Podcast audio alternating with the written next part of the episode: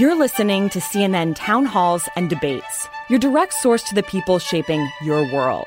It's a forum for you to get answers to the tough questions and better understand the issues that matter to you.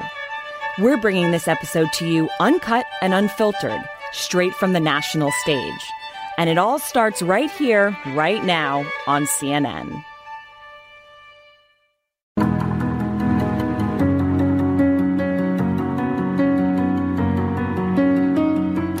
Hey, and welcome to the CNN Facebook Global Town Hall. It's being seen around the world on CNN, CNN International, CNN en Espanol, CNN.com, HLN, and Facebook.com. I'm Anderson Cooper. And I'm Dr. Sanjay Gupta. These next two hours are all about getting you the facts and answering your questions. So you can send them to us now. Go to CNN's Facebook page and leave a comment on the top. Post your question. You can also go to CNN's Instagram page and leave a question in our story. We're also going to be uh, taking people's questions live from across the country and around the world. What we won't do uh, is uh, is take questions from people here in the studio. As you can see, at this time last week, we gathered here in this room. These seats were filled. Tonight, they sit empty because health officials are now warning against large gatherings. It's an example now, one of many, of how rapidly we are all adapting and will have to adapt, and how the coronavirus is changing our lives at work, at home, at school how we travel, how we're entertained. Nearly every element of our daily life has been altered or may soon be. You know, but one thing this outbreak won't stop is our continued reporting on it. So while the seats here may be empty, our town hall is going to go on. We are going to spend the next two hours talking to experts and answering questions that you've been submitting to us, so many of them as well through Facebook and Instagram, uh, who we're going to partner with tonight on this. We're also going to check in with our reporters from around the globe about what they're seeing right now and how it's different from country to country and how that might inform what comes next here. And if you watched last week, it's a big difference just from last week uh, to tonight. We started last week's town hall with a bit of a reality check on what we know and what we don't know about the virus as of right now. So we want to do the same thing again with uh, Dr. Gupta right now. What's the what is the biggest thing that we do not know right now, and the one that most important thing that we do know? I think, uh, unfortunately, the thing that we don't know still, especially when it comes to the United States, is just the extent of how widespread this coronavirus is. because is. we don't have the test, we don't know how big this really is. We, we really don't. And, you know, we've been saying this for, for weeks now. It remains a consistent concern. I know one that we're going to talk about tonight. Yeah. Um, and just in terms of what we do know. You know, I think what's interesting is people are hearing about all these social distancing mechanisms and, you know, how much their lives are going to change, just like you mentioned. What we do know from pandemics past is that these can work. I mean, some pretty uh, awful pandemics in the past have been really mitigated and even stopped because of these social distancing things. And we're going to explain why that is tonight. Yeah, let's take a look at uh, where we are right now. A grim announcement just moments ago from the World Health Organization. The WHO has now declared that this outbreak is a pandemic. Here is what we're seeing in the U.S. right now a dramatic rise in the number of cases in just a week and a half. There are now more than 1,500 confirmed cases of the novel coronavirus in the U.S. across at least 46 states. One week ago, at our last town hall, there were just 205 cases in 17 states. And those are just the cases we know about. The virus shows no sign of slowing down, and despite assurances from the administration, current testing is inadequate. The system does not is not really geared to what we need right now, what you are asking for. That is a failing. New York State now has the largest number of cases in the country.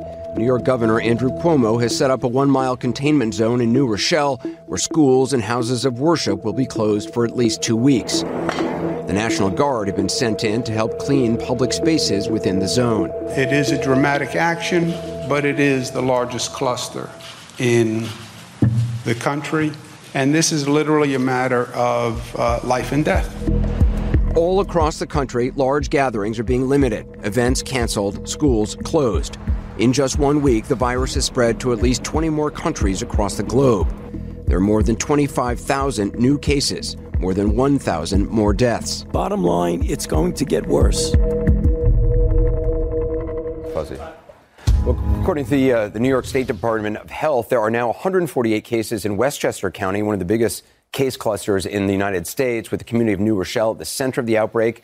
Today became the first, uh, the country's first coronavirus containment zone. CNN's Erica Hill is there for us right now. Uh, Erica, the National Guard has been called in. What are they doing? What's the role they're going to be playing there?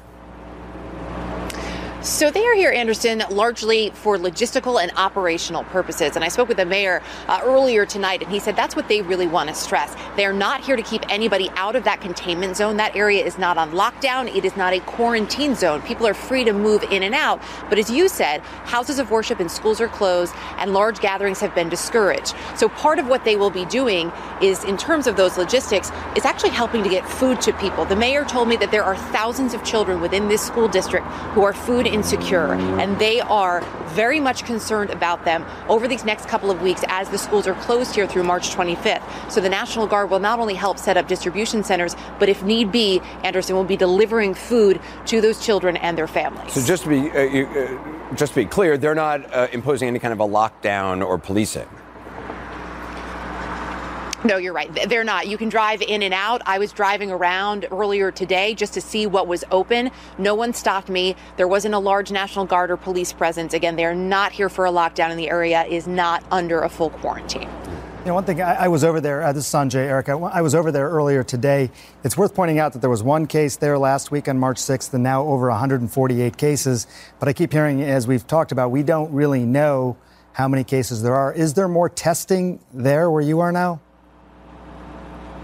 There is more testing that is going to start happening here. So there's a satellite testing facility that's been set up in New Rochelle, and that's going to open tomorrow. That is, though, by appointment only. Appointments, uh, prefer- preference in those appointments is being given to people who've been under quarantine. But the mayor told me today they've been doing informational robocalls every day throughout the community. And today, that robocall really stressed to folks they cannot just show up at that drive through testing site. They will not be able to get a test. They have to first go through their doctor. But he said, said what this will facilitate is that the testing can be done sooner. Earlier, they had to take the swab here and then send it all the way up north to Albany. This way, they can do it and get the results in a much quicker fashion. All right, Erica Hill, thanks very much. We have some virus related breaking news right now. It comes from Canada. Prime Minister Justin Trudeau's wife, Sophie Trudeau, has tested positive for the novel coronavirus. That's according to a statement from the Prime Minister's office. She's said to be feeling well and will remain in isolation. Uh, Prime Minister Trudeau has no symptoms, but will be in isolation for 14 days, according to the statement. He's not being tested at this time. Now, Europe. This week, the director of the CD said the epicenter, the new China, is Europe. That's a quote. The worst known outbreak right now is in Italy. Two weeks ago, Italy had 400 confirmed cases. Last week, 3,000 and about 100 people died. This week, according to the Italian government, more than 15,000 people now have tested positive and more than a thousand are dead. CNN's Ben Wedeman is in Bologna for us tonight. Uh, explain this this nationwide lockdown. What is it like for people? Can they leave their apartment? If so, when? What's it like? What's life like in a lockdown?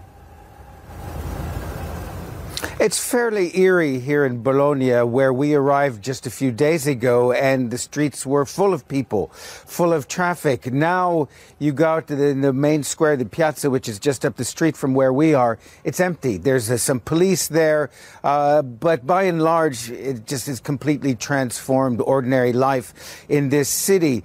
Now you can go out. You can go out for a jog or a walk, walk your dog take your children for a walk, but you have to keep a distance from other people. Uh, you cannot kids cannot go out and play a game of soccer, for instance. No public assembly is allowed. Shops, some shops are open. You can go buy, go to the supermarket. You can go to a fresh produce uh, store. You can go to the pharmacy. Even computer repair shops are open. But everything out else, Anderson, is closed. Also closed in Rome today, it was announced that churches would be closed, even for individuals going in for private prayer. This is the first time that has happened ever not during World War II, not during the Black Plague, not even the sack of Rome in That's 455 AD. Anderson? Wow. You know, uh, Ben, I, I, had a question. Yeah, I was watching reports about the medical system and just the pressure on, on, the medical system. So important because we're worried about that happening, obviously, here in the United States. How are things now? What, how, how do you describe that pressure? Are they able to take care of patients? The pressure is intense. You know, you talk to doctors, they talk about a wave of patients, a tsunami of patients, a bomb hitting the National Health Service. Now, keep in mind, as you, as you know, Sanjay, the outbreak is focused in northern Italy. That's the richest part of the country. It has the best public health system in, in Europe by far. And they are struggling. They have added hundreds of new intensive care units, but nonetheless, uh, they are being overwhelmed. You know, the doctors are working long shifts. When they put on these all encompassing uh, hazmat suits, uh, they are sweating pounds of sweat mm. through their shift. And, uh, it is, we heard, for instance, the Prime Minister Giuseppe Conte a few days ago warning that the numbers are going to continue to rise and put continuing pressure on the public health system. Now, the Italian media is reporting that he warned in a closed door cabinet session that the number of cases in Italy could hit 100,000. At the moment, today, the latest figures uh, were 15,000. And the worry is that this health system, which is good. I've been in it myself. I've been treated by it. It is excellent, but the numbers are something nobody was prepared for. Uh, we understand that the Chi- that China is going to donate 20,000 uh, medical suits, uh, 10,000 ventilators. So it's desperately in need of help, and it is struggling at the moment uh, to deal with the number of patients. I know a lot of doctors here are looking at what's happening there uh, with great concern. Ben Wedeman, appreciate all your reporting for you and your team. Stay safe. In China, some possible good news. Health officials there are claiming they are seeing a decline in the number of new cases. Two weeks ago, for example, 78,000 cases, more than 2,700 deaths. A week ago, 80,000 cases, 3,000 deaths. Today, nearly 81,000 cases, with death toll climbing to nearly 3,200. CNN's David Culver joins us now in, in Shanghai. Uh, David, what are officials in China attributing to what they say is this leveling off of new cases?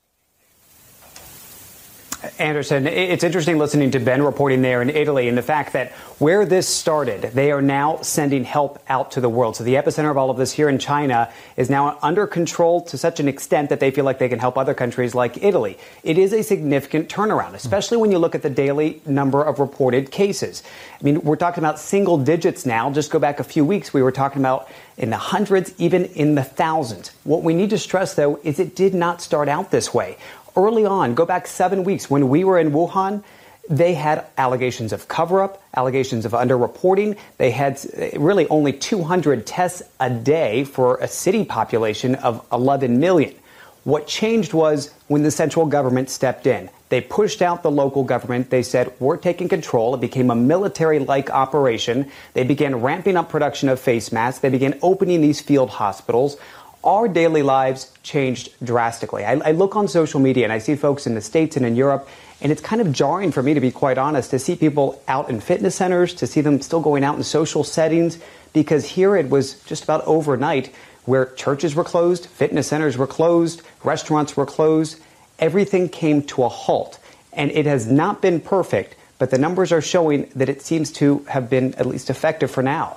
I, I got to say, it's just remarkable that China now donating some equipment yeah. to places like Italy. But you know, obviously, people are going to hear this, David, and uh, give give some hope, maybe here in the United States, that we're going to come through this and hopefully get back to a normal way of life. What, what do you think? Having been over there for so long, should we be hopeful based on what you're seeing in China?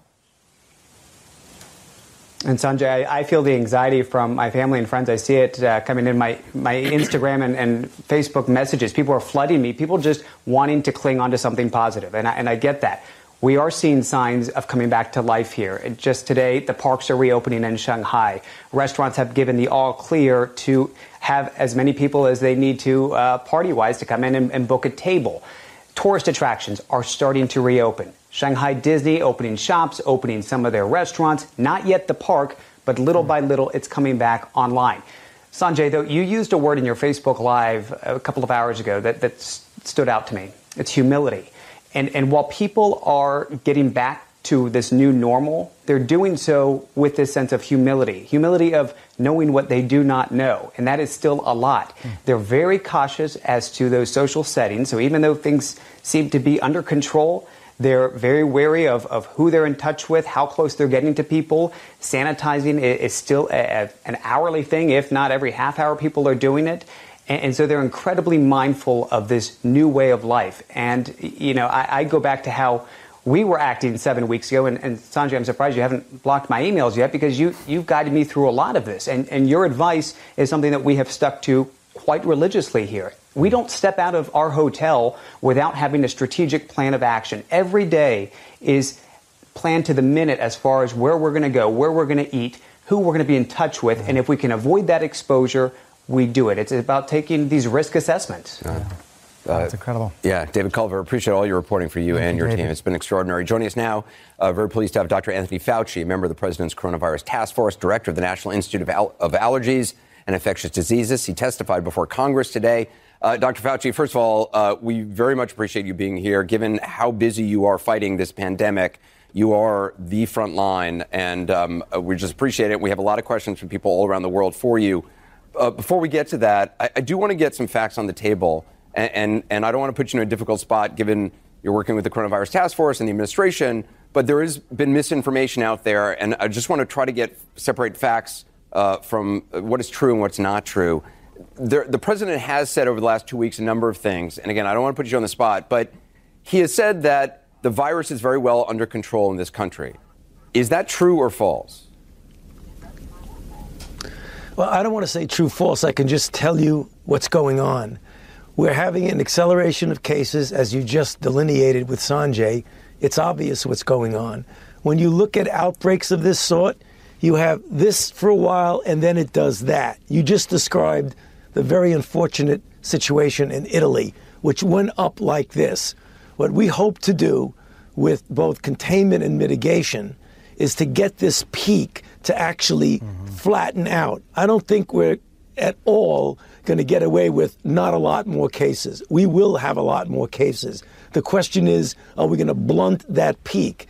And the things we're doing by preventing infections from coming outside in with the travel restrictions, which are totally appropriate and I think are very helpful, as well as doing containment and mitigation from within. The things that you've described that people are doing according to the recommendations and guidelines of the CDC. So that's the hope, but the, it's going to go up. As I said today at the hearing, it's definitely going to get worse before it gets better. In a public, uh, in a pandemic, facts can save lives. Misinformation can cost lives. Who should people watching tonight? Who should people listen to uh, in the f- government for factual information they can use? I mean, the coronavirus task force didn't have a briefing today. You were testifying today. Uh, you have given out factual information. Is it the coronavirus task force? Is it the president? Who should we listen to? Well, I think you, listen, you look at the scientific data, and the scientific data are almost always presented by people in public health, scientists, physicians, and others.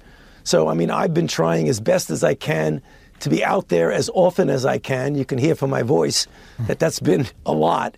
And that's what we're trying to do. We're trying to get information, policy, and guidelines out that are based on fundamental facts, evidence, and data. And, and Dr. Fauci, I want to echo what Anderson said as well. Thank you very much for, for your service. People may not know this. Dr. Fauci is 79 years old, and uh, I mean, you have the energy I think many of us emulate. Let me ask one more question, though, about this testing. I know you've talked a lot about it, but I think, you know, uh, Dr. Fauci, there was a test. It was being distributed around the world. Uh, WHO uh, was using this test. I believe it was created in Germany and Berlin, and it was being used. And yet we did not use it in this country, even as a stopgap measure, even as we prepared to make our own test. And as a result, we got behind. That's a problem. And I'm, I'm just wondering was that a mistake? Should we have used that test? Why didn't we? Well, you know, Sanjay, I'm not sure that it, was a mistake, but certainly, you know, re, you know, if you look back in Monday morning quarterback, it would have been nice to have had a backup. But what the CDC has done over many, many years when we have things like this is to develop their own test, which is always really a good test, and to and to roll it out in a way that we call a public health directed, where they give it to departments of public health. And you have a physician patient relationship. They come in, they order the test, they get the test. It was not designed for the kind of mass uh, distribution that we need now that we've seen in other countries. That's behind us. Looking forward, we're going very much in that direction, Sanjay, very much so. And I think really within a rel- relatively short period of time, you know, a week or maybe even less, we're going to start to see the ratcheting up of the availability of tests. So, you know, rather than go back and play Monday morning quarterback, let's just direct where we're going. Um, Dr. Fauci, just one more question before we get a break, and then we'll get uh, questions from people around the world. I- have been talking to a, a number of doctors, uh, just off the record, phone conversations, not on air, uh, who are working in the front lines in hospitals, and everything they are saying to me is you need to be shouting this from the mountaintops. You need to be raising as many red flags as possible because what we are seeing is truly worrisome. What we see in Italy, where doctors are putting out guidelines about catastrophe medicine, who should, you know, get actual treatment if you only have so many ventilators, who gets to get the ventilator, and who gets put in the hallway and not treated. And those are incredibly difficult decisions. Um, what is the situation in hospitals? How concerned are you about doctors getting sick? I know doctors who have already feel like they're coming down with this thing. Uh, I talked to, to one today. Uh, both he and his wife feel that. What is? How concerned are you about the front line and it holding? Right. Well, you know, very good question. Of course, I have concerns about things, and I think just harkening back to what I said a moment ago, if we get into that really, really sharp peak where Italy was and is right now, so unfortunate because so many of my friends and colleagues are right there in those cities doing that, then, then we might have the same problem. What we were trying very hard to do by the containment and mitigation, by the travel bans, by the travel restrictions, is to never let it get that high. If we can keep it down to a little hump, there'll be pain, there'll be suffering, there'll be some death, but the system might not get overwhelmed. If we fail in blunting it and it goes way, way up, then we're going to have problems that are very serious. I hope we never get there. And the reason we're putting a full court press on containment mitigation restrictions is we're trying to avoid that peak that occurs in other countries. We're going to pick this up after a quick break. Our CNN Facebook Global Town Hall continues in a moment.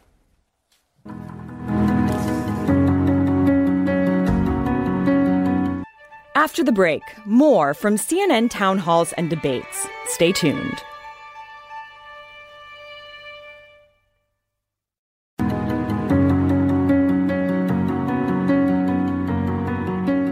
Back with the CNN Facebook Global Town Hall. Legendary Dr. Anthony Fauci, a member of the White House Task Force, is with us, along with CNN's chief medical correspondent, Dr. Sanjay Gupta. And just in the last few minutes, more breaking news. The United States Military Academy, West Point, just announced it is delaying the return of cadets from spring break. That's the latest in a long string of closings lately, and almost certainly not the last. Now let's get some questions that we've gotten from uh, from people uh, around the world. Uh, Dr. Fauci, this is Paul Robinson. He's in Hanover, New Hampshire. Paul, go ahead with your question. So my question is if you think you're infected, you're symptomatic, fever, cough, headache, and so you self quarantine, how soon before you can return to social situations? Is it safe to say that when you're no longer symptomatic, then you're no longer potentially shedding the virus? Dr. Fauci? No, that's not correct at all. That's a very good question.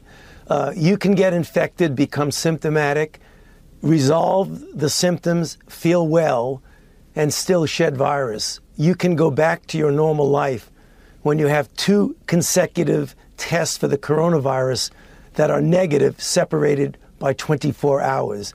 That's an excellent question. Just because you feel better or feel well does not mean that you're not shedding virus.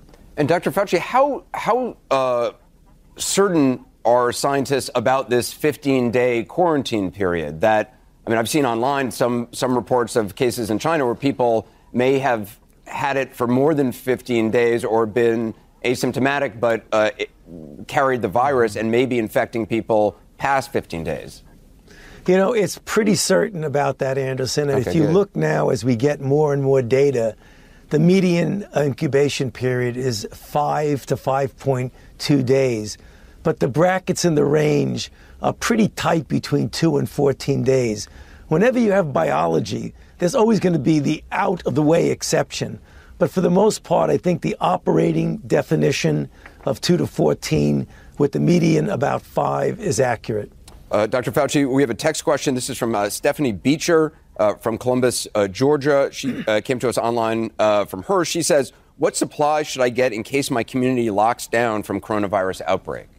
Well, you know, uh, ho- uh, people in their homes, um, even beyond uh, coronavirus, should always, particularly people who require medication, should have some degree of stocking up of things in case there's any kind of a, a disaster, a natural disaster. But specifically for coronavirus, if you're going to be, you know, confined to a place where you can't uh, uh, have access to things, I think the standard things, you know, bottled water, making sure that if you're on medications, which I have to emphasize is one of the most important things, make sure you have your medications that'll take you through a period longer than what you usually do to get refills and things like that. But canned foods, uh, water, particularly bottled water, that you have that available to you. You know, one of the things, Dr. Fauci, that kept coming up when we asked people to, to get extra medications, for example, people kept saying, look, my insurance doesn't cover me getting extra medications. I can only get a certain number of days worth. Is that something that's being addressed? Because that, that's a really, it seems like a really practical concern for people who are trying to stock up. Yeah, that's a great question, Sanjay. As a matter of fact, the other day I mistakenly asked for a refill because I got the date wrong, and they said I can't give it to you. Uh, I wasn't trying to stock up. I was just I just made a mistake, and they said the insurance wouldn't pay for it. I think that's something we really should look at. I mean, we're looking at uh, relieving a lot of regulations and other things to make it easier for people to cope with this. You know, uh, I don't want to be saying it absolutely should be done, but really somebody should look at that. Yeah, because now I, I, had the same situation. I ended up just paying cash for a two month supply, um, but you know, I'm lucky that I was able to do that. Not, you know, it'd be great if the insurance companies gave a break on that. We've got another question. Um, this one is from, uh, let's see, Stephanie, Stephanie, oh, Stephanie Robinson in Newton, Newton Massachusetts. Uh, she's a professor at Harvard Law School. Stephanie, what's your question? So I'm wondering if you can be a bit more specific about what constitutes a pre-existing health condition that would have someone be at greater risk uh, regarding the severity, of course, and the possible fatality of COVID 19. So, for example, asthma. Uh, we know that we have 25 million people or more who are impacted by this disease. Is this the type of disease that we're talking about would have uh, cause more complications? Yeah, I mean, asthma, obviously, there are different degrees of asthma. I mean, if someone who, whenever they get an upper respiratory infection, really dramatically exacerbates their asthma, I think you would say that that person would be at a higher risk.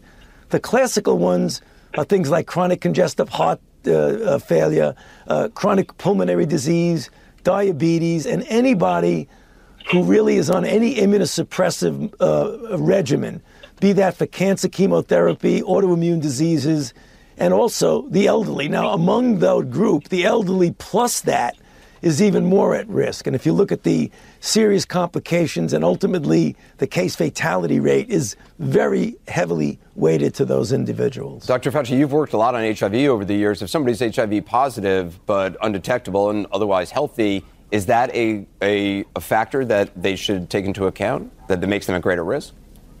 You know, you know, I mean, obviously, we, we, we've been, I've been taking care of thousands of patients with, with HIV over the years. Today, if somebody has a normal or close to normal CD4 count, has got an undetectable viral load on antiretroviral therapies, they could possibly be at a slightly greater risk, but I don't think it is anywhere near the risk of somebody who really has a compromised uh, pulmonary function, compromised kidney function, diabetes, and things like that.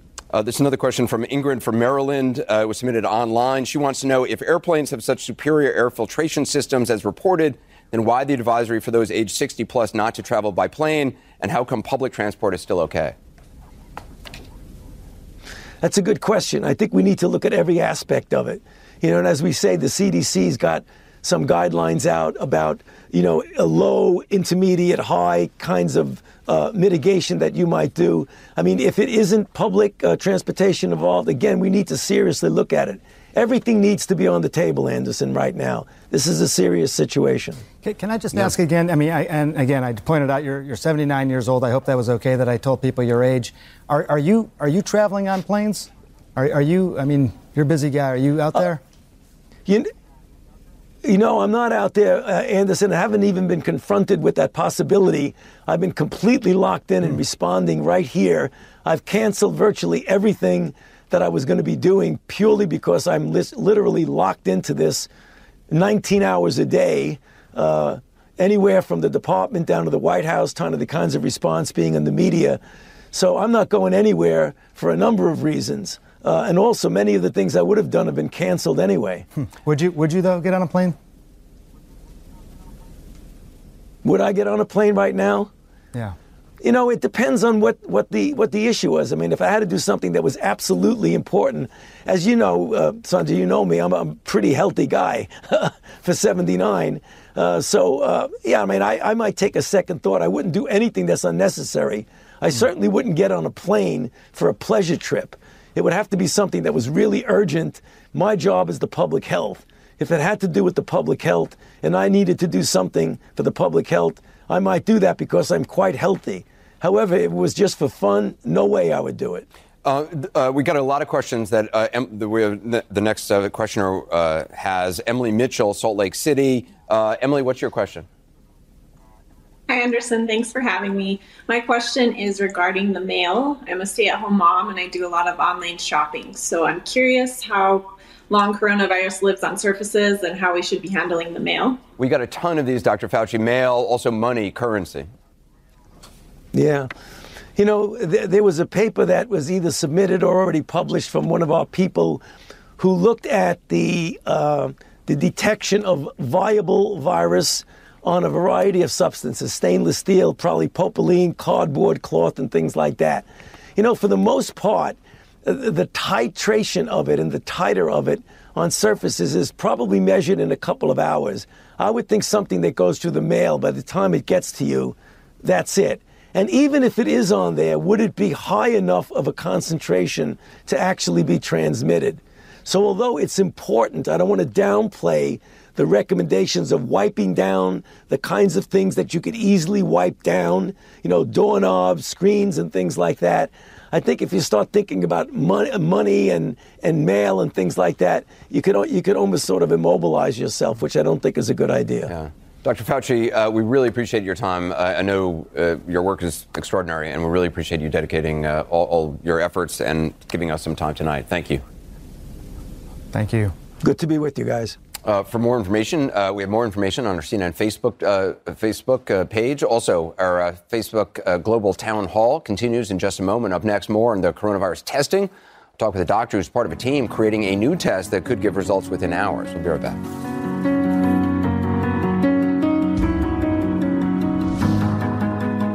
After the break, more from CNN town halls and debates. Stay tuned.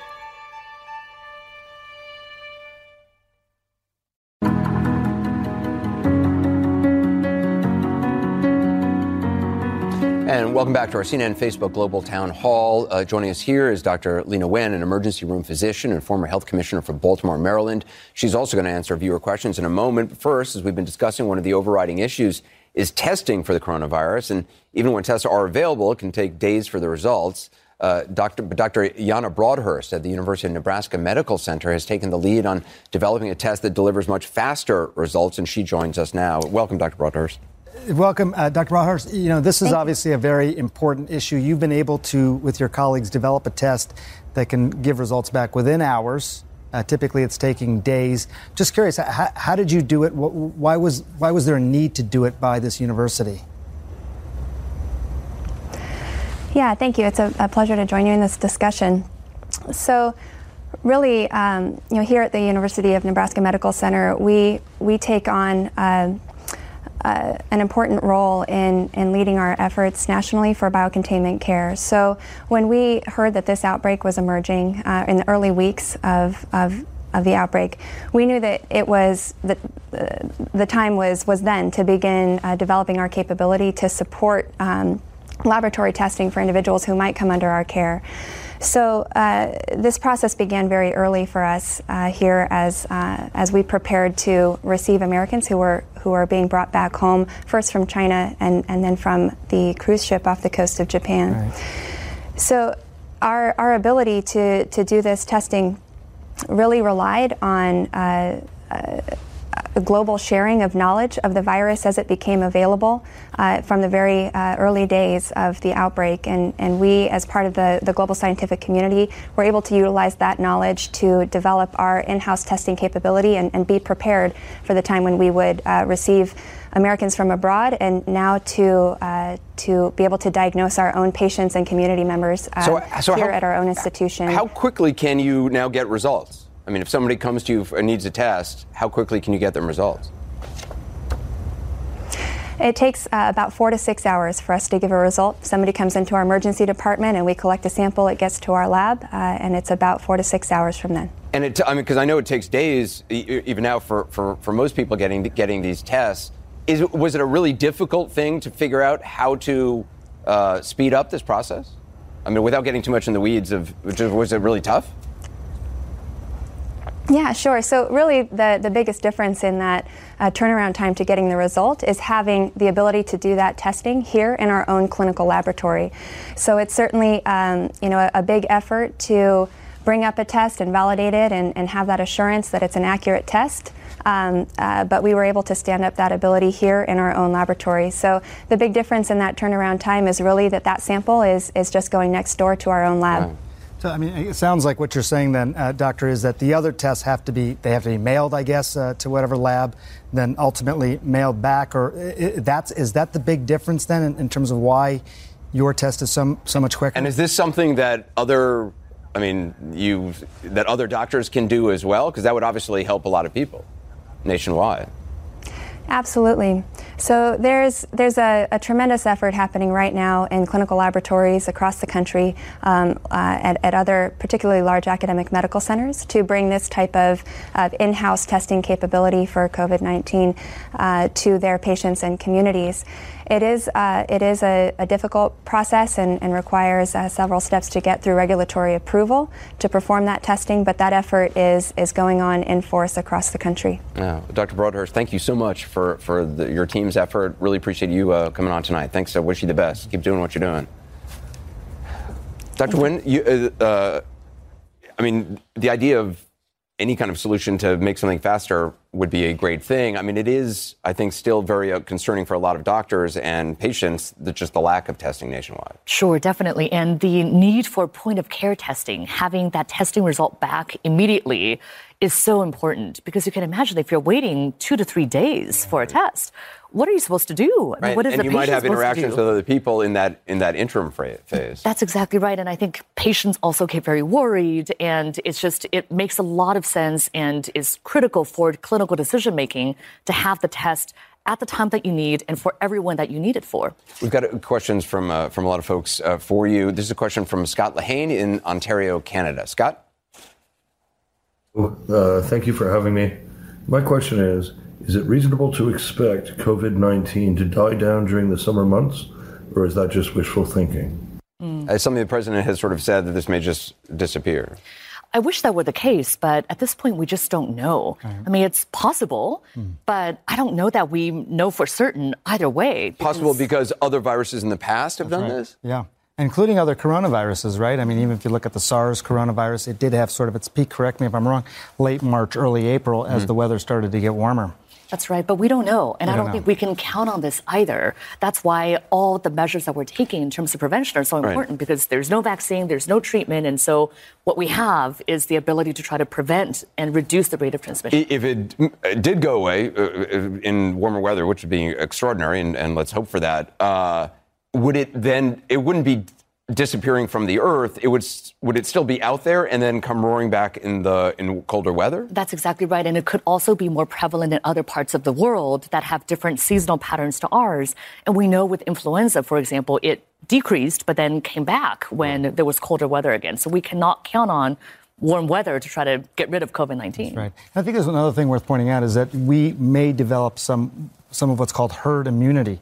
As we're exposed to this, mm-hmm. we may develop some immunity, which even if it comes back, we may have some protection mm. the next time it does come back, even even before a vaccine. Um, this is a question from uh, from Lisa Bristow in Wilmington, Del- Delaware. Lisa, what's your question? Go ahead. Hi, everyone. Thank you for having me.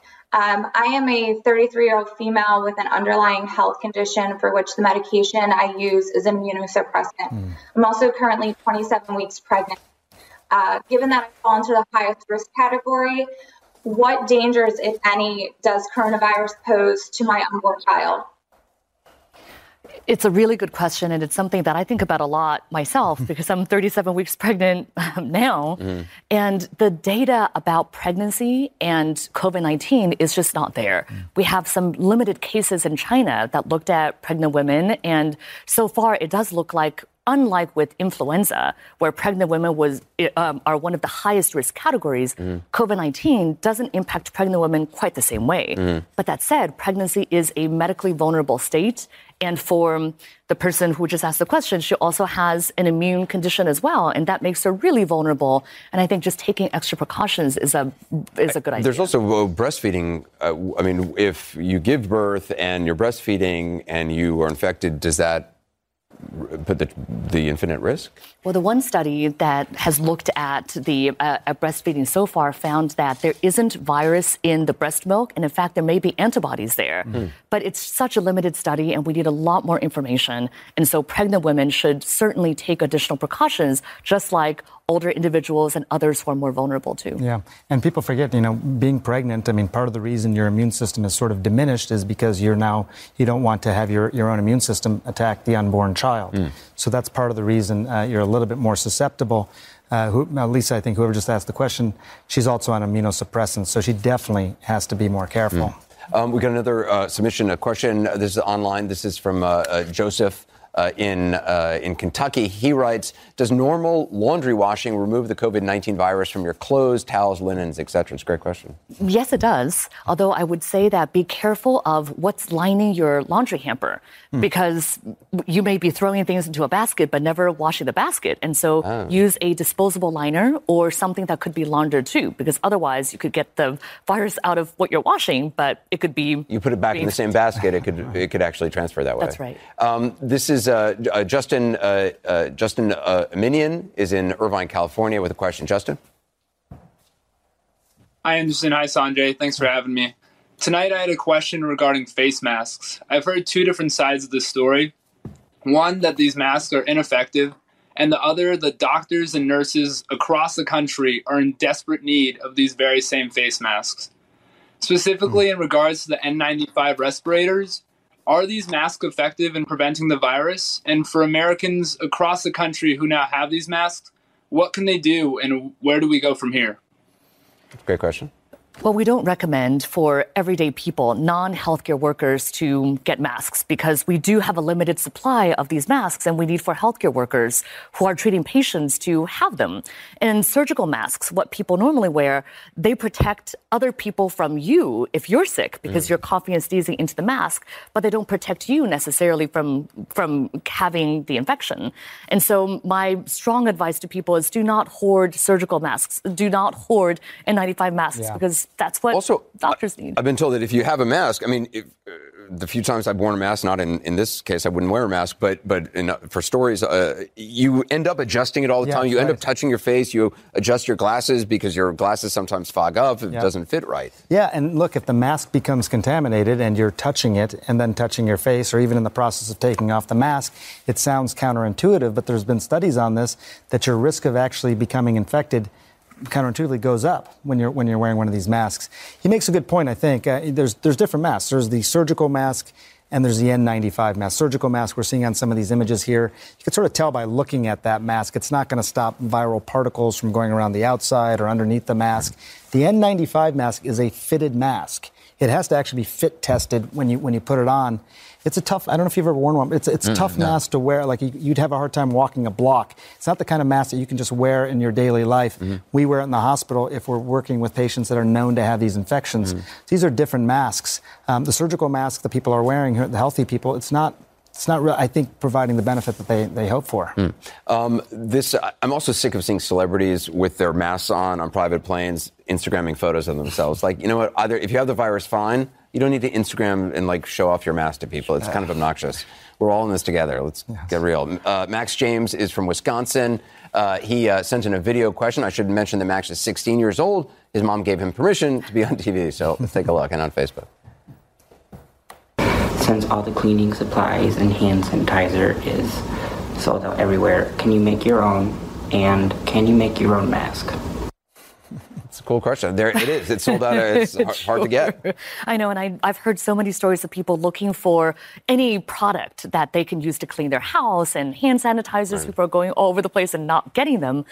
Do not make your own hand sanitizer because there's something that's even more effective, which is soap and water. Right. And I mean, it's much more effective in cleaning your hands, but it's also more effective in cleaning surfaces too. Mhm. So if you can't find Soap and water is more effective and- than cleaning things. yeah, absolutely. Uh-huh. And so use um, use soap and water. Use liquid soap and water. If you are looking for other things, you can also use dilute bleach. You can use alcohol, isopropyl alcohol that's in your house if you don't have specific cleaning supplies. But do not make your own hand sanitizer, and don't go out there and um, and and try to become your own chemist. Don't use vodka and other other recipes because those are not effective and actually could be dangerous.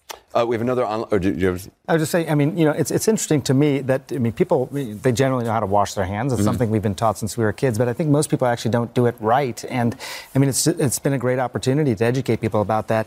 The really, the interlacing of your hands, making sure that you get the back of your hands. People often forget to wash their thumbs. They forget to get underneath their nails. And I, you know, I've seen more people actually trying to do this diligently than I Mhm. think I ever have before. and you're which is a supposed to do it for what, 20 seconds? 20 seconds, yeah. Singing Which I know you Birthday. remember, I, I just remember you saying that years ago, and it always stuck in my See, mind. I, yeah. I gave you a head start. Yes, I'm, I'm very simple. I need basic instructions. Uh, we have another uh, submission uh, online. This one is from uh, Janice in Willow Springs, Illinois. She writes If we have no medic- uh, medicine cure for COVID 19, what are hospitals doing for patients who are admitted for it? It's a great question. And the answer is that it's symptomatic treatment. It's supporting patients through this time when there isn't anything else, right? It's not that there's a cure. There's no antiviral medication yet. Yet. There was, those are mm-hmm. undergoing testing. But at the moment, the best thing that we can do is to support patients. So if they have pneumonia, if they are not able to breathe on their own, in hospitals, they can get oxygen, they can get ventilation, they can get supportive treatment to get them through that period when the virus is attacking. Not everybody who's hospitalized will end up on a ventilator, correct? But uh, but a significant number of, I mean, people will, and that's a critical. I mean, you can only get that in a ho- It's critical that they are there for that. That's right. So it appears that about 80% of people who get this novel coronavirus will have mild symptoms and do not require hospital care. 15% will require some type of hospital or more acute care. 5% may require intensive care, ventilation, etc. Mhm. And Five percent of the fifteen percent. Five um, total five total, five five percent total. Okay, Exactly. so twenty percent of people will require hospital care. Uh, Fifteen, uh, uh, uh, the vast majority of that twenty percent uh, won't require ventilation, but but a significant Mm. Correct. percentage will. But they'll need monitoring Right. because patients may not know, right? So initially they may actually be quite well, but at some point they may not do as well. Mhm. And then to be in a hospital setting or to have access to that, then they can receive that higher level of care if they should need it. And, and you know, this gets back to what I think we were talking about earlier. We, we have some modeling to sort of predict just how many patients are likely to require medical care at all, how many will need to be in an intensive care unit, how many will need ventilators. And this really gets back at this, this issue that I think is at the core of this that we started. Mm-hmm. Uh, we don't have enough of these resources right now for a moderate pandemic. They say you need 200,000 ICU beds. We have about 100,000 ICU beds. Hmm. Now, if- hopefully, not everyone needs it at the same time, which is why this flattening of the curve becomes so important. Mm-hmm. You can stagger when people actually need the medical care, and, and, and hopefully that'll help not put such a toll on the medical system. Um, we, uh, we're, we have more straight ahead reports from across uh, the country, around the world. We're also going to take more questions from the audience, uh, our global audience, as the CNN Facebook town hall continues. After the break, more from CNN town halls and debates. Stay tuned.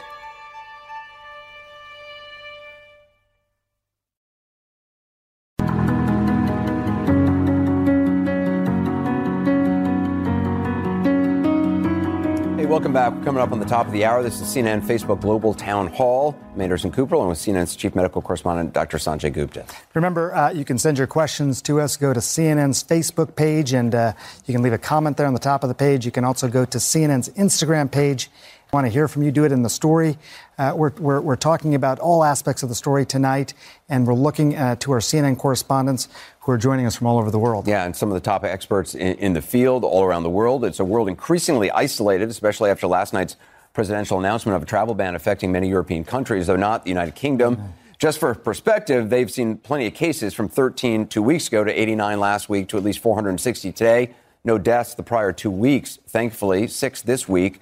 Crisis clearly growing there, as is the travel ban confusion. CNN's Richard Quest is joining us from Heathrow Airport for us tonight uh, outside London. Uh, so, Richard, the, the U.S. moving forward with these travel restrictions starting tomorrow at midnight. So, it's very confusing. What more are you able to tell us? What, what actually does this mean? So let's break it down into who's affected and who's not.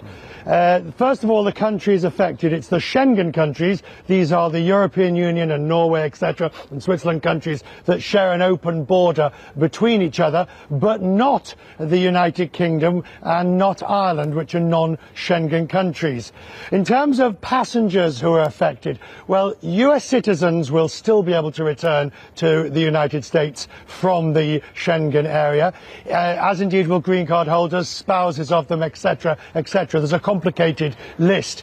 Thereafter, it gets very difficult for foreigners, for non-US citizens or green card holders to fly from the rest of Europe, if you like, to the United States. And that's why we've seen over the last 12 hours or so many US airlines dramatically, dramatically cutting flights from the rest of Europe. United Lufthansa have been cutting flights, Delta, American, all of them because there's simply not going to be the demand. And Anderson, the corollary to that is that those flights over the next few days uh, that are available are just jam-packed. And one final thought, flying from London to the United States next week or thereafter, the price has rocketed because this is the best way back to the States, except, of course, if you've been in the rest of Europe. But so let me just be clear if you're a British citizen, or if you live in France, or you live in Germany, and you fly to London, can you fly to the United States and get in?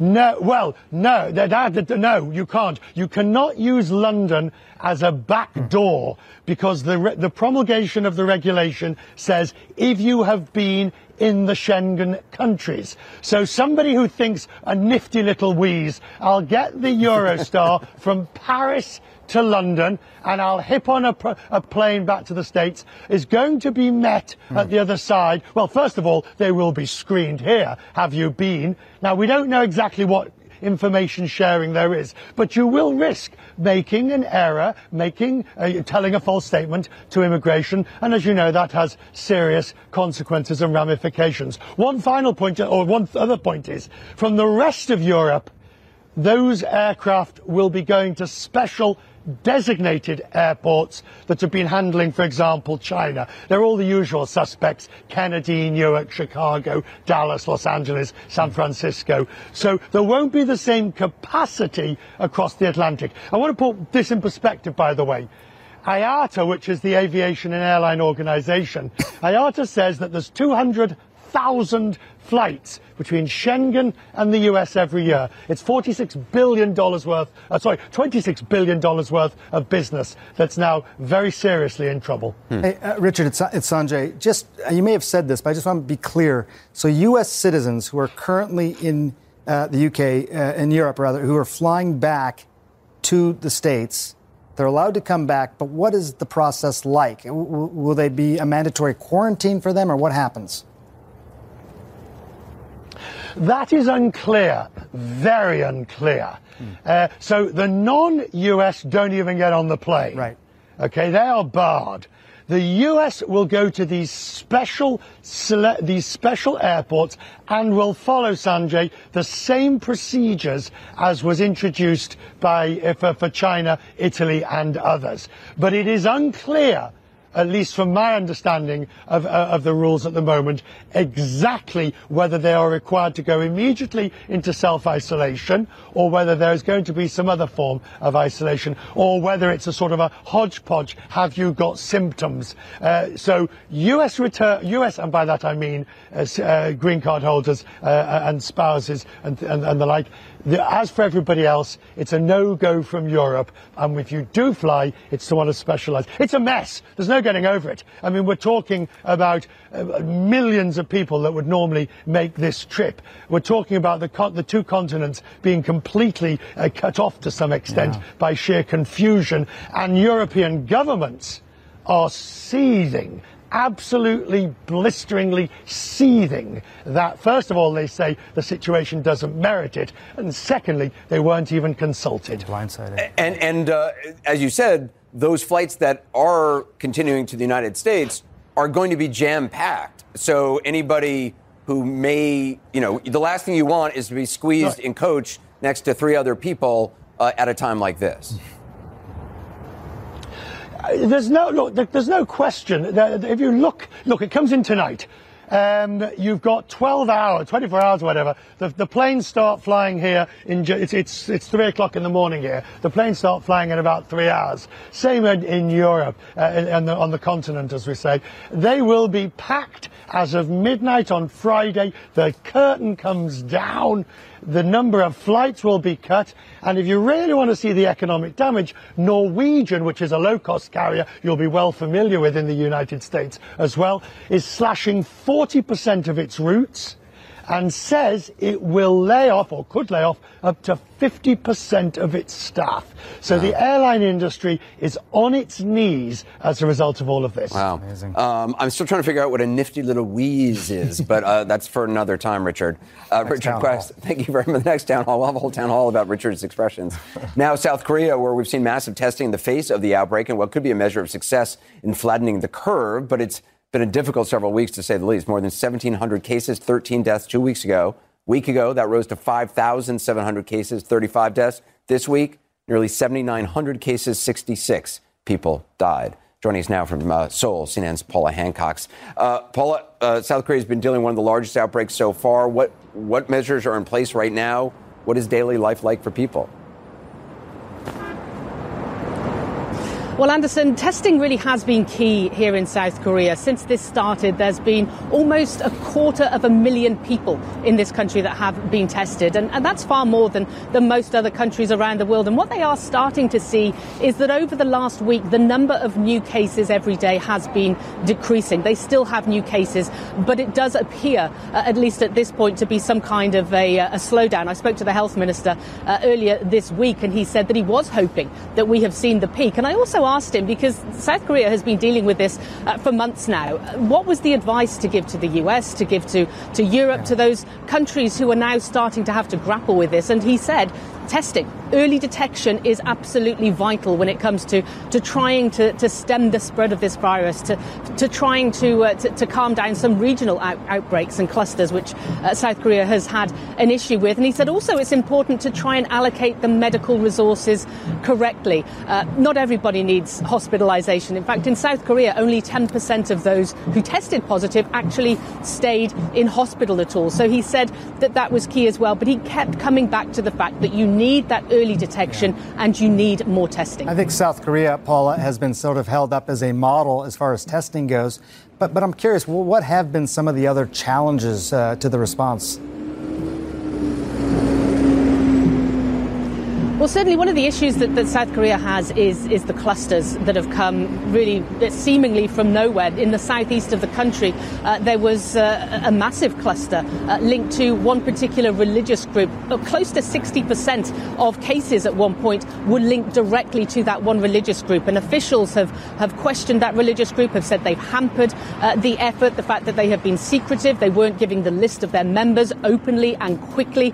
Uh, and, and so that's really been one of the main issues. We've just had a cluster in the past few days here in the capital as well of Seoul, uh, where there's been more than 100 people in a call centre that have tested positive. But what officials have done is they have shut down the building, they've quarantined everyone, and they're testing everyone within the building uh, to try and uh, to, to, stem that and doing the contact testing.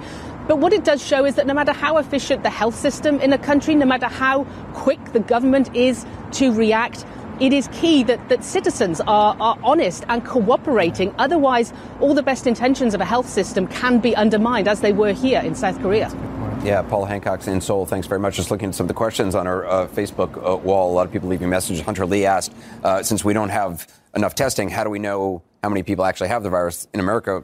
The answer is we don't. Uh, we don't. And, and, and the projections could be it could be 5 to 10, you know, 15, 20 times higher. We, we just don't know yeah. yet. Um, joining us right now from Geneva, Switzerland, Dr. Maria Van uh, Kerkhove. She's the World Health Organization's technical lead for coronavirus response. Doctor, thanks so much uh, for being with us. Just globally speaking, where do things stand in your view on containing this virus? It seems like numbers coming out of China seem to have uh, stabilized. Is that, do you believe that's true? What are you seeing globally?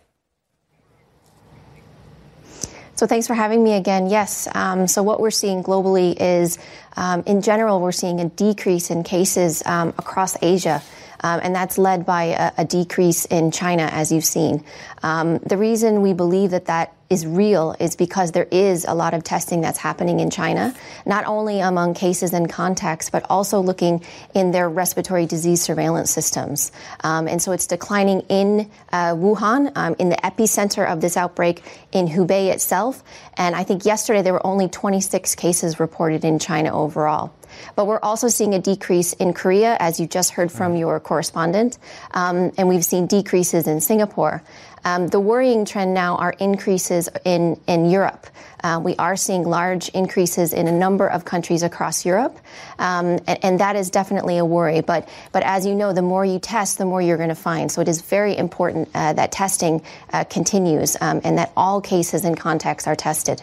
Yeah, doctor, there's it's it's a new world, I think, for a lot of people understanding how best to sort of slow the spread of this virus. And something your organization has said is that all countries must strike this balance between protecting health, minimizing economic and social disruption, and respecting human rights. So, what work do you think still needs to be done to really strike that balance? So, th- thanks for that question. We we feel very strongly that what has been demonstrated in a number of countries of reducing transmission can be done elsewhere. Um, and, and what that means is ensuring that aggressive, there's an aggressive and a comprehensive approach by all people, by governments that really attempt to find all cases, find all contacts, care for them, uh, making sure that they get the right standard of care either in hospital. Um, and, and as you know, not everybody will require hospitalization. Um, some people will develop severe disease, and it's important that they get the right care. But then making sure that contacts are isolated, are in quarantine, yeah. so that we remove them from other people so that they don't pass that onwards. But if you do that, you have to make sure that they're cared for as well, that they have the right information, that they are that they have inf- uh, food, that they have medical care, that they can still still reach their loved ones. So there is a balance between separating people, you know, making sure that we don't pass the virus between people, but also making them feel connected with their loved ones. It's interesting. You've been obviously monitoring this longer than a lot of folks in the United States have. It's been on the World Health Organization's radar, obviously, since what's happened in, in China. Um, what you know, best case practice, you know what works to contain this. What is the U.S. not doing that we should be doing, whether it's communities, leaders, whatever the case may be. Uh, we heard from our correspondent in, in China who was saying that folks in Wuhan see in the U.S. Americans in New York still going to gyms and can't believe that people are still doing that. Uh, what should the U.S. be doing that we're not doing right now or that we need to ramp up more? Well, what I can tell you is what we know works. Um, and what we know works is finding cases, finding contacts. We know that social distancing works, making keeping people separated from one another. We know that if you're sick, if you're feeling unwell, you stay home. Uh, that's really key. Um, we know that um, restricting your own movement. We know that you know if, if you can work from home, work from home.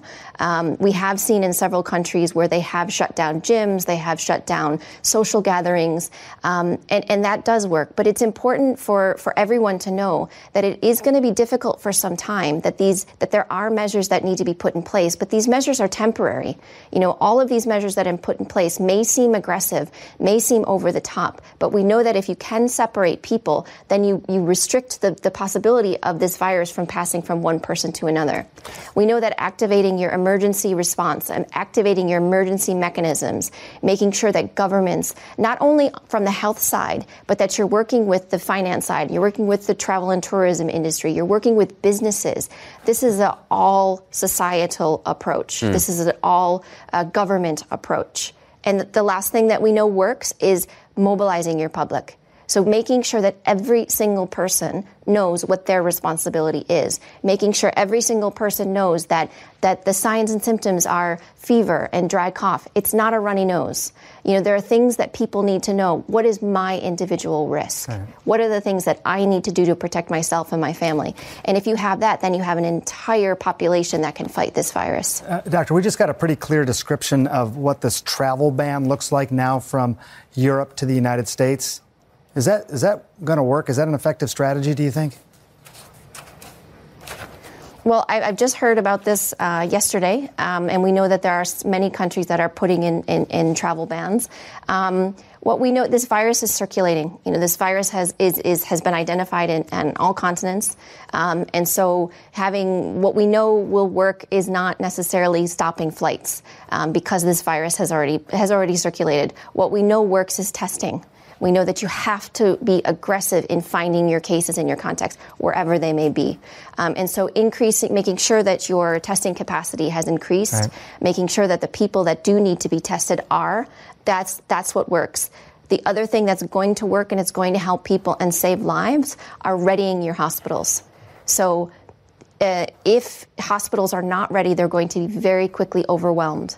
Um, and it's important that hospitals have the right supplies, um, that healthcare workers are trained in infection prevention and control measures. They're trained in what they can do to help patients who come in, mm. um, making sure that you have enough of a workforce so that people aren't working too long hours, that they, healthcare workers themselves, get a break. These are the types of things that, that governments, countries, all countries should be doing. Ready your healthcare system, get your supplies ready, increase your testing, train your healthcare workers. Uh, we've got a lot of questions from, from viewers all over the globe. This is a video from uh, Joseph Cook in Sacramento, California, who has a question. Joseph? A paper, research paper, was recently published by Chinese researchers uh, that indicated that there are two types of the coronavirus a type L and a type S, with the S type being the ancestral strain that is uh, much less aggressive than the L type of uh, coronavirus. I was wondering what are the implications of that? Doctor? So, yes, so there's um, a large number of virologists all over the world that are looking at these viruses that are identified in different countries. So, very early on, we know that there are different groupings of these viruses, and, and, and that was just mentioned in the question. Um, there's no indication that there are differences in terms of virulence based on those different groupings. Um, this, is a, this is a virus, and there are normal changes that happen in a virus over time, but this virus is relatively stable. So, so far, there's no differences in the as it relates to severity. Uh, we got a question from Edward in England. He writes How many people worldwide have actually recovered from the coronavirus? Well, that's a very good question. Hmm. Um, I don't know that I don't have the exact answer on that. I do know in China that it's more than 60,000 people who have recovered. Um, it's probably even higher than that. I think that number was from a few days ago. Um, but that's a good point. Um, so everyone that, that is infected with this virus, not, not everyone that's infected with this virus will have a severe disease. What we understand from the data coming from China um, is that about 80% of people overall will have a, a mild form of this disease. They'll feel unwell well um, for some time, for a week or two. Um, but about 20% of people that get infected will require some advanced care in hospital. They'll need some respiratory support. And then a small proportion of people will die. Um, but so far, we're trying to keep track of the numbers of all of the recoveries globally because this is a very important number. Um, we need to follow people, uh, you know, through the course of their disease um, and follow them after they recover to make sure that they're still doing well. But at least 60,000 people have, have recovered. You know, one of the things I think is worth drilling down on a little bit 80% we hear will have sort of mild disease, doctor. But, you know, when I read the studies out of China, I'm, i just want to be clear on what mild disease means because when I read the studies, it looked like people within that 80% still could have pneumonia, still could have lung scarring, you know, significant yes. things. Yes, you're right. It's not. It's not just you know a, a few days at home feeling unwell. About 40% of people um, will will have a, a, relatively mild disease, and, and we mean that in the sense where they, they will feel unwell. They'll have a fever. They'll have some respiratory symptoms. They'll have some aches and pains, maybe headache, um, and but then there are another 40% that will develop pneumonia yeah. um, or a mild form of pneumonia. And I know that doesn't sound re- very mild, but will not require oxygen, will not require respiratory support. Got it. Um, this is a video question uh, sent uh, via Facebook from Carol. Let's take a look. I've had cancer, and I'm wondering if there's anything specifically that cancer patients should be watching for, and um, if we should check with our doctors earlier what kind of symptoms to look for. Doctor, and I don't know if you could see Carol, but, I didn't but hear that clearly, but I, she's uh, she's she's uh, I, I, don't know what her age is, but I would say elderly, elderly, 70s, late 60s, early 70s, perhaps. And she said she had cancer. Okay, so yeah, so we do know that there are individuals who are more at risk for severe disease and death, and these are individuals who have underlying conditions such as cancer, uh, such as cardiovascular disease, chronic respiratory disease, diabetes. Um, and so these are individuals, because of their underlying conditions, may be more likely or are more likely to develop a, a, severe illness and die. So it is important that people that do have those underlying conditions do talk to their doctors, um, especially if they're older, if they're above the age of 60, 70, 80 years old. Speak to your doctor. Um, talk to them about you know what it, what your individual risk may be, um, and make sure that you take the right approach. You know in terms of if you are developing symptoms, call them early. Don't hesitate to call your doctor and, and get questions. One of the things we want people to know is to be informed, mm. um, making sure that they know themselves what to look out for. So, looking out for um, fever, uh, respiratory disease, um, call your doctor. Uh, if you have shortness of breath, if you have difficulty breathing, make sure you call your doctor right away and, and call ahead before you go in to see them. But if you have shortness of breath, it's important to go in and see a doctor right away. Okay. Good. Doctor, you know, one of the things, uh, you know, a lot of what we base uh, our knowledge of, of this novel coronavirus is data that's coming out of China, some of these large studies out of China. And, I, am just curious, um, you know, in the past, obviously, there's been situations where there's been concerns about transparency, going back to even the SARS epidemic 17, 18 years ago. What is the World Health Organization sort of, how do they evaluate this data coming out of China? Is there cause for concern or, or lack of transparency? So we are looking for evidence and data on the coronavirus from every country that is dealing with this virus.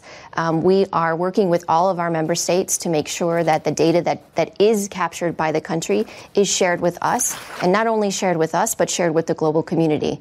Um, we were very hard on, on China in the beginning, as with all countries, because with a novel virus, it means we don't know much about it. And so anything that we can learn about this virus um, needs to be shared uh, not only amongst Chinese citizens, but to the to the rest of the world, so that we can build the best uh, approach in terms of uh, battling this this virus. Um, and so there's a lot of information that has come out of there. Um, you've seen papers that have come out of there. Um, I spent two weeks uh, in China uh, with a, with a mission, a WHO uh, China joint mission, where we worked with Chinese scientists to see what information was there and how that information could be used. We published a report that's online, which has been shared with the world. But now we're working also with a number of other countries. The data coming out of Korea there are some papers that have come out of Korea recently. Um, there's papers and reports that are coming out of Italy. Um, and we want to see all of this, all of these analyses um, be put forward so that we can see is are there differences happening in different countries in terms of the way the virus is behaving? We don't believe so, but we need evidence to be able to hmm. show that. So we are an evidence-based organization, and it's important that all of this evidence is, is shared so that we have the best approach to tackle this virus. Um, I just saw on our Facebook wall a question that came in from a woman named Misty O'Brien who says, "Is this like one and done? If you get infected and you get over it, can you then get reinfected, or is it like having the flu in a season?" Uh, you know, you're you're done for this season? So that's a good question too. So the, the, the answer is we don't know yet. Um, what we are looking at and what scientists are looking at is to see an immune response amongst individuals who are infected with this virus. Um, we don't have uh, robust data on this yet. Um, what could happen is that when someone gets infected, that they develop an immune and antibody response, um, and that that could provide some protection going forward. Um, we don't have data to be able to say whether this is possible or not. Mm. but these studies are ongoing now across a number number of countries. So we'll have to get back to you on that when we have some data. All right, Dr. Van Kerkhove, thank you so much. Uh, really uh, great information. I really appreciate it. It's so important to get factual information right now. Thank you. Um, Dr. Kerkhove from the uh, World Health Organization. Coming up next, we're going to check in with a coronavirus patient who we spoke to last week, see how he is doing. He's been in quarantine as our CNN Facebook Global Town Hall continues. After the break, more from CNN town halls and debates. Stay tuned.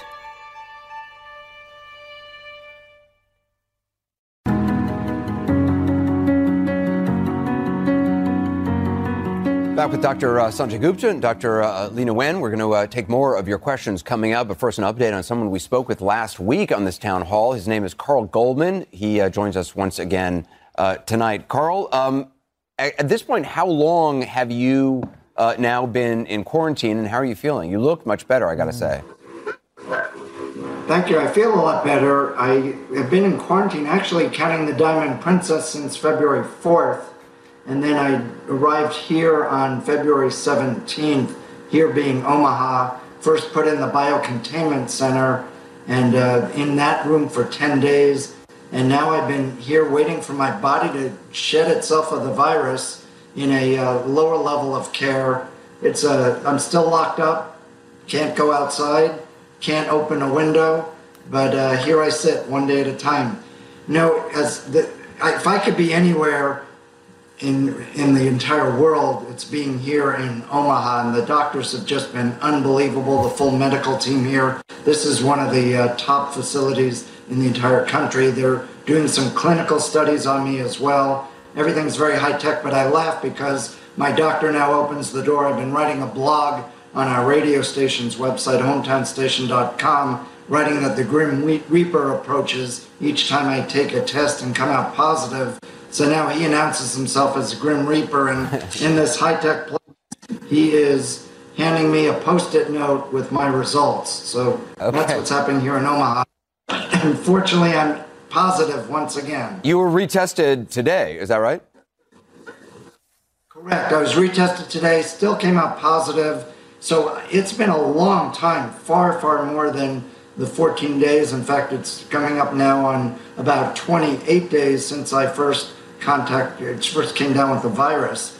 They are, and I'm not the only one. There's a bunch of us from the Diamond Princess here, and also at Travis Air Force Base and Lackland Air Force Base that are still in the same boat I'm in. One of the theories may be that we have dead cells in there from the virus and still testing positive.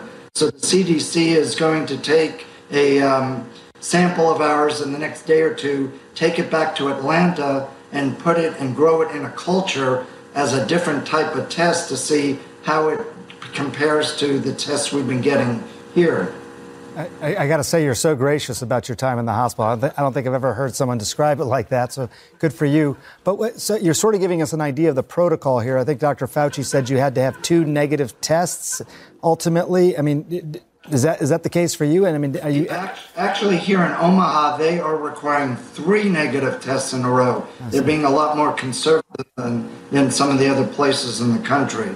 And the tests are done with a swab that goes deep up each nostril for about five seconds, and then down the throat. Although they're finding the nostril one seems to be much more accurate, so they're heading toward just the nostrils for a while. My clinical study gives me the uh, addition, and that's not going to help me at all. Hopefully, it will give some answers. So I'm getting a lot of blood tests, and then I get swabs under each eyelid for five seconds, and then one up my rear end. So I'm taking one for the for the team. um, uh, Mr. Goldman, I really appreciate you talk, uh, talking to us. Uh, we want to keep checking in with you. We, I hope you uh, you get better and get all clear tests and you can come out. I know your wife is holding up the fort for you back at home. Um, thank you very much. We wish you the best. I want to also bring back in uh, Dr. Wen. So weird is oh, sorry. my wife never picked up the virus. That's that. Uh, well, that's that's a small blessing in, in all of this. Certainly a great blessing. Thank you so much. Uh, really appreciate it. Uh, back now with uh, with Dr. Wen. Uh, some more questions. Got a video question sent in via Instagram from a viewer in New Delhi in India. Let's take a look. My question for you is that I'm taking a direct flight from Delhi to New York City on Tuesday. Um, is that a good idea? And also, what can I expect when I land at JFK? Really good questions. And I know that the CDC has come out with guidance saying that those who are older, who have chronic medical conditions, should avoid these long haul flights. And I don't know with the questioner what other medical conditions she might have, but I think for everyone who's abroad, it's a question of what else is going on in their lives. As in, if their whole families are here and if their mm. medical care is in the US, even if they have these chronic medical mm. conditions, they may still want to fly back and be with their families. It's also for, for travel stuff. It's not just the question of, um, you know, is this safe for me to fly? If by flying, am I uh, endangering anybody else? It's also just logistically, might I get caught somewhere that suddenly goes into lockdown and then I can't get back to my home country or I can't get back to my, you know, to, to the country I, I work in. So it's not just a, a health question, although that's obviously the most important thing. It's also a logistics question. You don't want to get caught someplace where you then can't get back. That's right. And if you may need medications when you're abroad, if you may need medical care also, what happens if you're somewhere else and you decide that you're going to stay there for months? You may not be able to get back at that point. Mm. Yeah, I think this is a really important point because even as we talk about these mass gatherings and things like that, I mean, obviously health is the, the number one concern here. But if you end up at one of these mass gatherings, whatever it might be, a conference or something like that, and someone subsequently tests positive there, you might get wrapped up into now a, a significant contact tracing. If you had direct contact with that person, you may need to be quarantined uh, with, or isolated within your own home for a period of time. So all of that, you know, it's not just the medical; it's it's the social part of this as well. By the way, just on, I, you know, we saw the picture of the president next to uh, the, I think it was the chief of staff for Bolsonaro, the, the president of Brazil, Yep. and that man has now t- tested positive for the coronavirus from from all the reporting, and the picture was taken at Mar-a-Lago. Is there? I mean, shouldn't the president be tested? I think the president should I mean, if, be if he worried. wasn't the president, just if Right. if this was a CEO of a company with somebody, an employee who they were meeting with, you would, I would think, in just for contact tracing, So- they would be tested. So huh? clear. So it was the person who he met with did test positive. Is that what you said?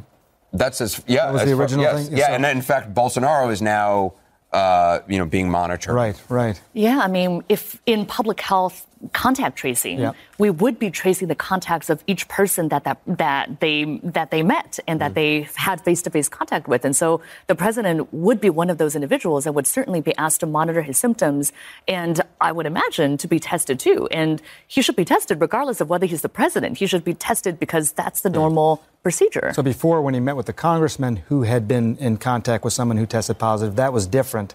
But now, because he came in direct contact with someone who Who tested, tested positive, positive. that changes the equation. Um, I, I want to check in with that. CNN's Jason Carroll. The, the questioner in India, in New Delhi, was asking about what happens at the airport when she arrives. What can she expect? It's a good question, and there's been conflicting reports about this. CNN's Jason Carroll is at New York Kennedy Airport.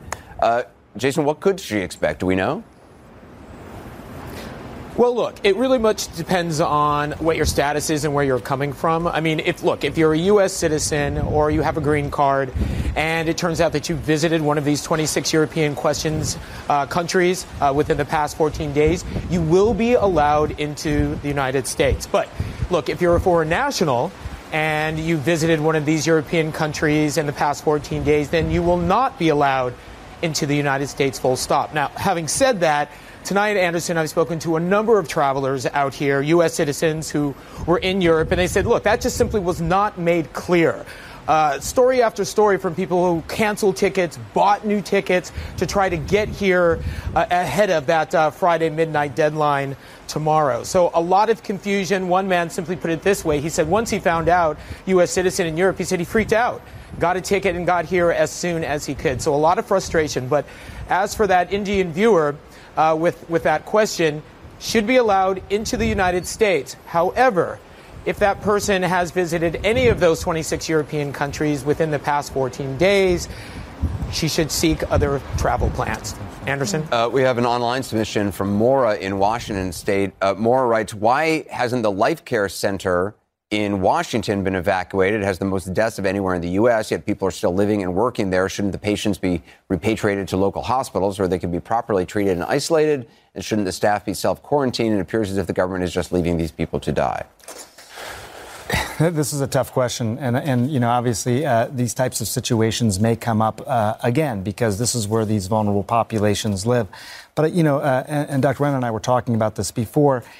Unlike school closings, where you know there is some place clear for the for the kids, the students to go, it's challenging with, with extended care facilities. You've got to really understand what, what is the, the next plan. What is, how do you, how do you what do you decide? You're, so, there's the question of uh, medically is taking somebody to a hospital does that does that make sense? The the the risk of moving them. That's right. The risk of moving them, the the amount of resources that it takes at the hospital. Can you provide that same sort of care? I understand what has happened there, but can you disinfect, clean that area, reduce the risk, and still provide care there? Mm. My guess is that might be a, a you know a, a more desirable option if it's possible. There are a lot of. I mean, in Italy, they're already talking about making difficult decisions. Doctors. Yeah. Um, I, I do want to check in with Sara Sidner, who's standing by at the Life Care Center in Kirkland, Washington.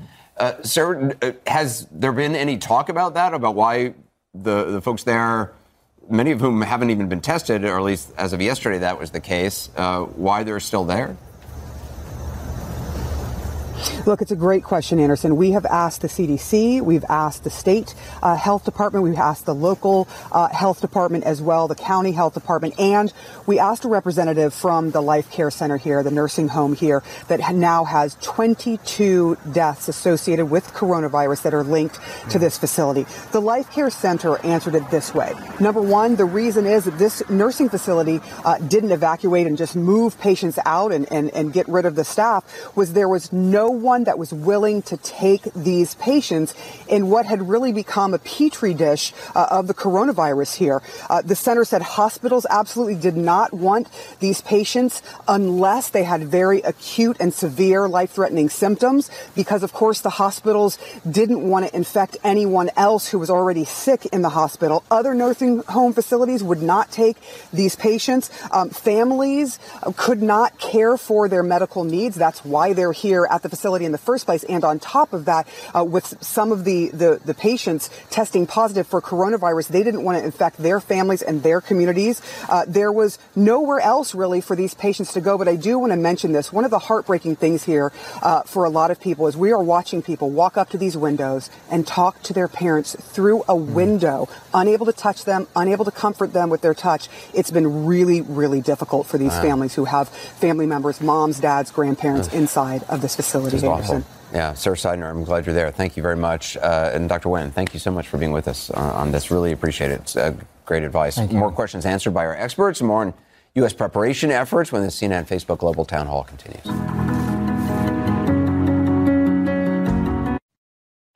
After the break, more from CNN town halls and debates. Stay tuned.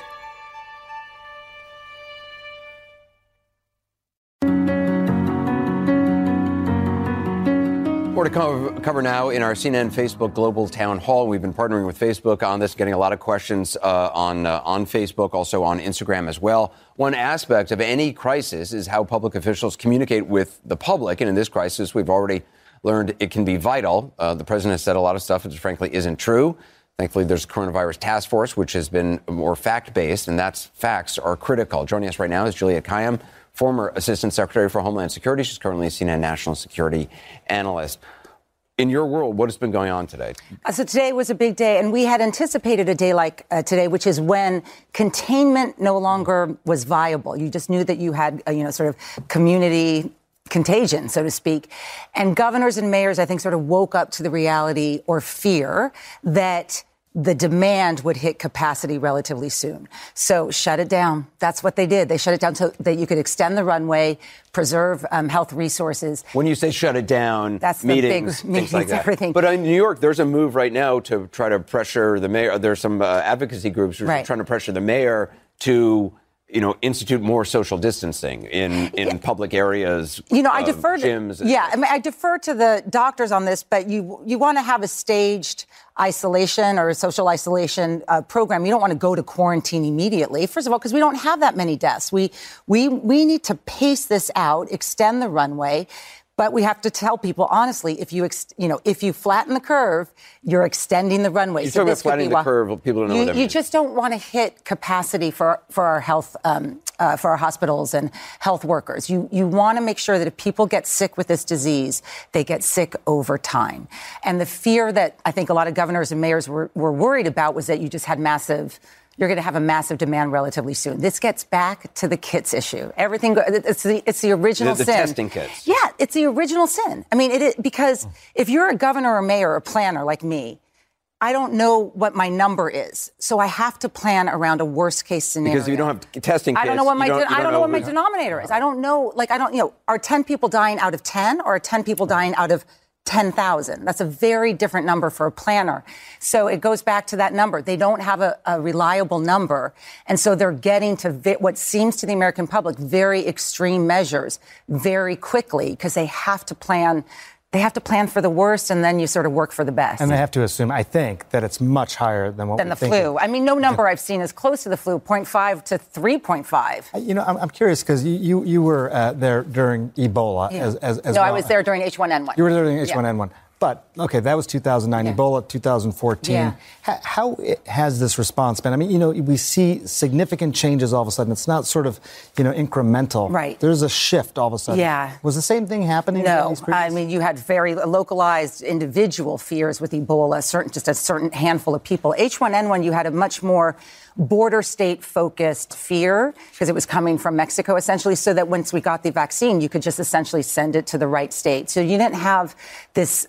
I say nationwide Yeah. social distancing.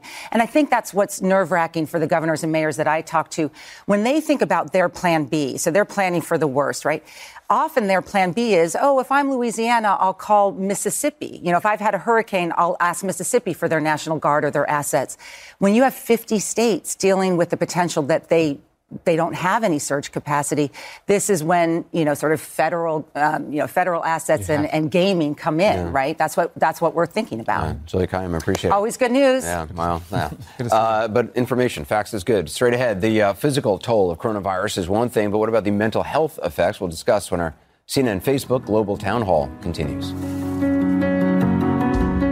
After the break, more from CNN town halls and debates. Stay tuned.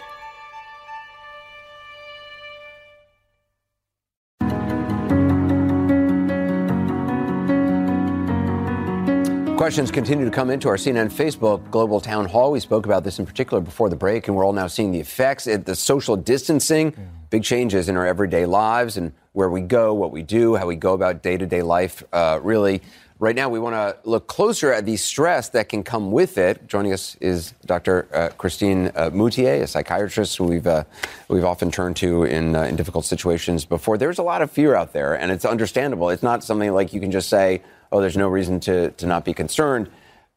to me, what's what's uh, empowering is that there are things we can do that can actually bring us closer together as a community while we are social distancing, which is looking out for one another and looking after our own health and washing our hands and being responsible.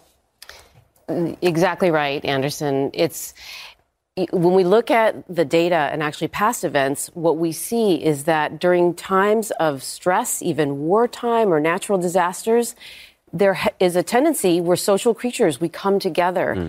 and that can introduce an incredibly protective effect. Now, because this has this social distancing piece and the infectious disease contagion piece to it, I think we have to really think thoughtfully about are we connecting with our loved ones? Are we checking in?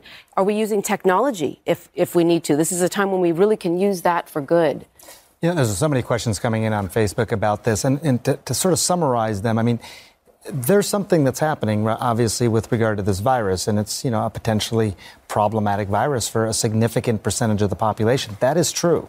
Yes. But how do you how do you convey that honesty while also trying to allay you know um, the, the anxiety that comes with it? I mean, th- they're they're opposing forces in some ways. It seems. That's right. I think it's such um, an, a sort of a challenge and an exercise in managing uncertainty because you look at it and you try to gauge should I be incredibly concerned Um, is this is this life threatening, or is this simply a new and unfamiliar threat, which always will have an exaggerated sort of anxiety and stress response? We live with risk and health threats every day, and we have an incredible ability actually to. Yeah cope with that, you know, to make rational choices about how we manage all of that and take care of our health.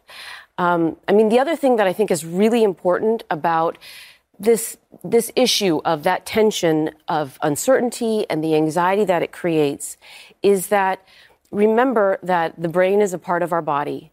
And so taking care of our stress, our mental health, our well being, staying connected to ourselves and being centered, um, and encouraging others to do the same and really connecting is actually a way to boost your immune system. The brain is connected to the body in that way. Yeah. It's also, to me, what makes me feel better is, you know, we have been to places where that societies have fallen apart. I spent time in Sarajevo during the, the war in Bosnia, Rwanda, and the genocide. This is not that. This is not, the water is not going to shut down. The electricity is not going to go off. The grid is not going to go offline. People die. People will get sick. The vast majority will, will recover. Um, and, and it won't be a, a death, uh, you know, a, a, a deadly illness. Um, and we know how to treat this. It's just, it's going to be unpleasant, uncomfortable, difficult but it is not an alien life form coming from another planet that is going to destroy the universe. I mean, it, it's something that is manageable, and doctors know how to deal with it. It's going to be tough, but we'll get through that. Yes. I think that's exactly right. And having that grounded reminder in what it is and what it isn't, and, and reminding our, the youth in our lives about that as well, that's very important. Um, you know, I think that will help counter the sort of day to day changes that of the impact that it is having. Mm-hmm. I think that disruption in routine um, and that sense of uncertainty the, is is just elevating anxiety. And, you know, for people who have mental health conditions, it's all the more important to really go into a very proactive mode about managing mental health and well being. Yeah. One of the things I was saying today, we were saying social distancing does not have to mean social isolation. Mm. In fact, it can mean the opposite. You know, reach out more. I've been reaching out to my parents a lot worried about them feeling that they're disconnected. So something in, in can something all like do. this, people do come together, even if it's not a physical coming together. It's checking in with people and we are all in this together, and there really is a community in that, and that it can be a, a beautiful thing. That's exactly right. And I just want to say that when you check in with your loved one and you take the time to listen to what their concerns really are, what's on their mind, there is, we, we, we underestimate the power mm. that. Yeah comes with that level of both. processing, yeah, yeah. both for us and for the for our loved one. So it's it's absolutely a time to yeah. do that. And, Dr. Christine Moutier, thank you so much. Appreciate it. Um, want to thank all our guests and all those who've asked questions on Facebook, on Instagram, everyone at Facebook and Instagram for partnering with us. Thanks to everyone for watching the CNN Facebook Global Town Hall. We'll keep doing these. The news continues here on CNN. And that concludes this episode of CNN Town Halls and Debates, your direct source to the people shaping your world. To make sure you're always a part of the conversation, subscribe on Stitcher, Apple Podcasts, or your favorite podcast app. For even more updates, follow us on Twitter at CNN Podcasts.